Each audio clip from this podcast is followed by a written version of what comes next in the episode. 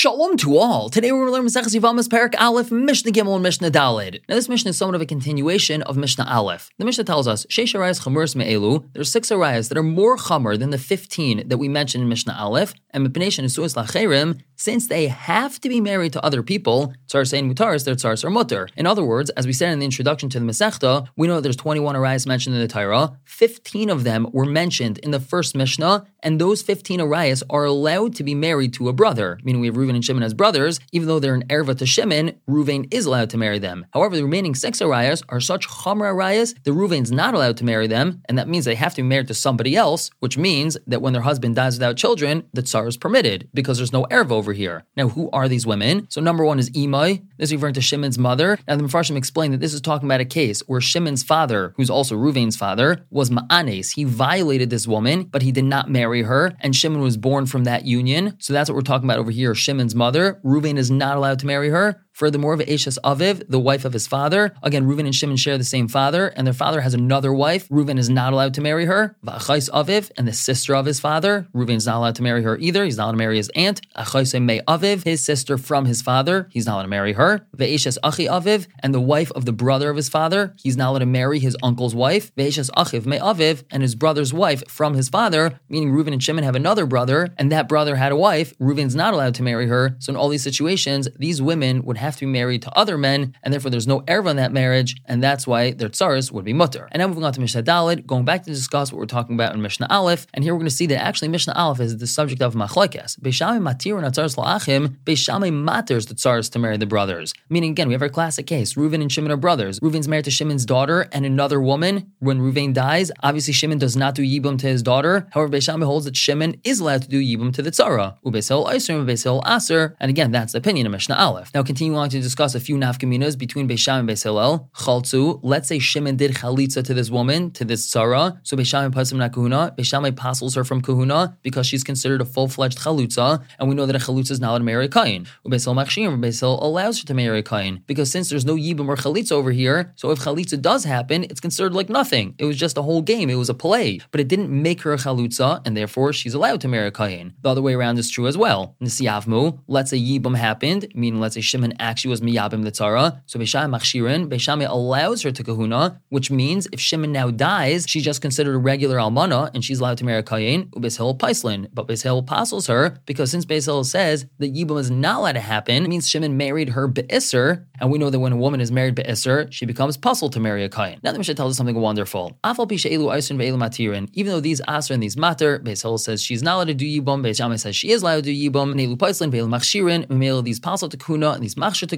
Still, loinim nu Beis Shammai nashim and. Did not withhold marrying women from Beis Hillel, and Beis Hillel did not withhold marrying women from Beis Shammai. And they trusted the other ones to say, oh, according to you, this woman's not kosher, but this one is kosher, so you could marry her. And furthermore, all the